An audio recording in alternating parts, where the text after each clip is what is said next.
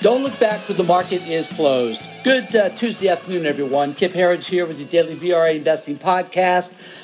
what happened in the last hour today? We, this is not the smart money hour that we want to see.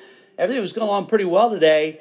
Uh, Tyler and I were talking uh, really about two hours before the market closed, and there was this breaking story from Fox News about energy beams uh, being uh, shot at people in the White House and very next thing we know, the market started to tumble. I have no idea if that's why uh, the markets fell or not, but that is the news that was breaking at the time.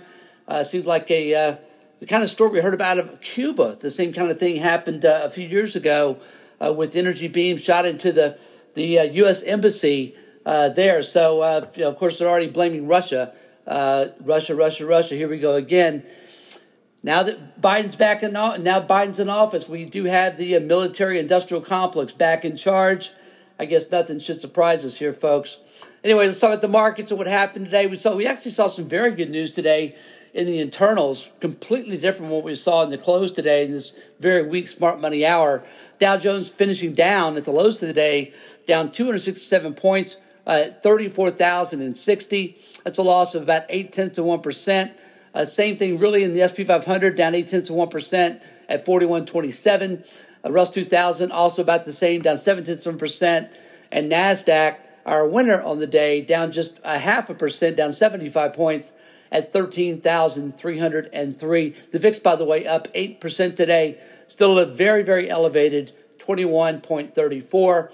And our 10 year, pretty flat today, 1.64% we continue to believe that rates are headed lower here, likely quite a bit lower. Uh, there's just nothing outside of great earnings, outside of stimulus, outside of a, again a much better looking economy than we had last year. Still, we still have a lot of questions going forward about how this economy would do on its own. Certainly, without the 120 billion dollars a month and and the ongoing Fed QE, and the uh, so far we've had what nine trillion in combined stimulus uh, uh, monetary and fiscal uh, from the, depths of coronavirus insanity. There's a lot of questions still about how this economy will do, which is really why we don't think rates are going to spike here. And yes, we do think that inflation will be transitory. We think the Fed's right on that. Uh, but um, again, the internals today, uh, by the way, one note that Tyler made the DAX, uh, the German index, the DAX index, like their Dow Jones, today hit an all time high. European indexes seem to be trading uh, very well now. Again, it's good to see a strong glo- global economy, as evidenced by uh, what we're seeing in, in the uh, uh foreign markets. Uh, as really as Chinese markets do nothing, Asian markets are, are, are stuttering. And um, here we have today the, the Dow Jones transports hit an all time high as well. Uh, housing has dropped off a little bit. Kind of our leading economic indicators Housing was down 2.6% today. But again, transport's at an all time high. And of course, we're only about, what is that, uh, 3% away from all time highs in the Dow Jones and Russell 2000. NASDAQ is about 6% away from all time highs. So we're right there. We've had a, a really a hell of a run, and uh, it is May. So uh, we'll see if Stella May holds up or not. And go away. We don't think it does, by the way. But the internals today is what we really want to spend some time on today. The internals were, again, remember, Dow Jones down 267, NASDAQ down 75. Well, you wouldn't know it from looking at the internals. Here's the closing readings. NASDAQ volume today is where we're going to start. NASDAQ volume today was 68% positive.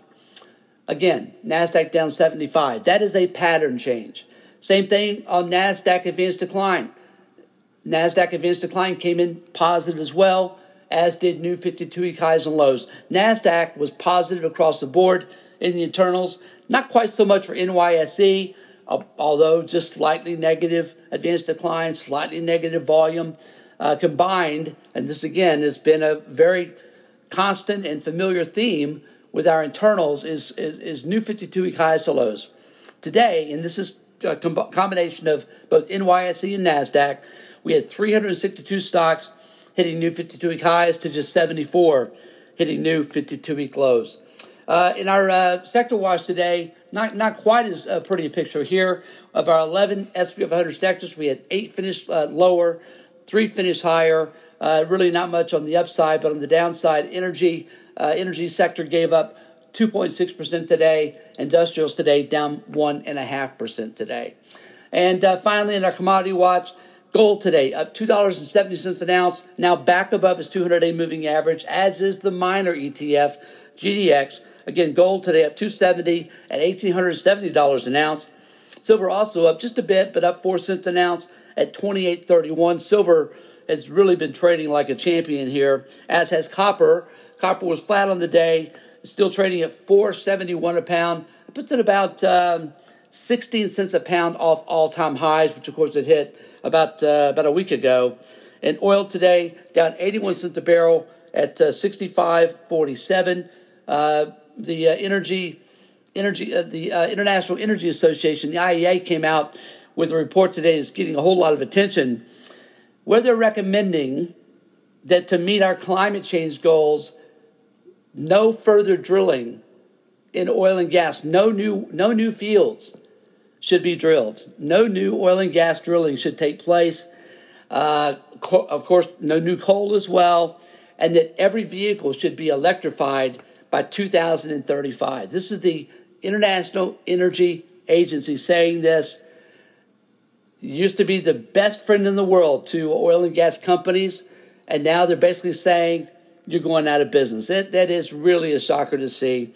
Uh, but um, anyway, finally today, Bitcoin uh, uh, again, this is Bitcoin's been a great uh, risk on, risk off indicator, leading the markets, equity markets higher now for right at four years, signaling risk off. Did again today. Uh, big turn down in Bitcoin, down $1,266. Last 42,905. The 200 day moving average in Bitcoin is right at 40,000. Would not be surprised to see that hit. Uh, whether or not it holds is another story. It's important if it does. It's important if it doesn't. But more importantly, the, the sell offs in Bitcoin are becoming fewer and, and, and, and having less of an impact. Uh, we want to see that hold here uh, with, with uh, Bitcoin. There's just so many cryptocurrencies now. Uh, again, you're seeing it's almost like we had, you know, with the, the SPAC issuance, with, you know, every day we had another 10 or 20 SPACs uh, that were going public and raising money, along with the, this barrage of IPOs we had you know that does eat up a lot of liquidity, and that takes a that, that changes the supply demand equation for the markets as well. That that is continuing in the uh, space of cryptocurrencies. Who can blame them? It's been a red hot space. All right, folks, as always, we appreciate you listening. Please join us full time at VRAinsider.com. Again, VRAinsider.com. Again, my name is Kip Herriage, and we'll see you back here again tomorrow after the close.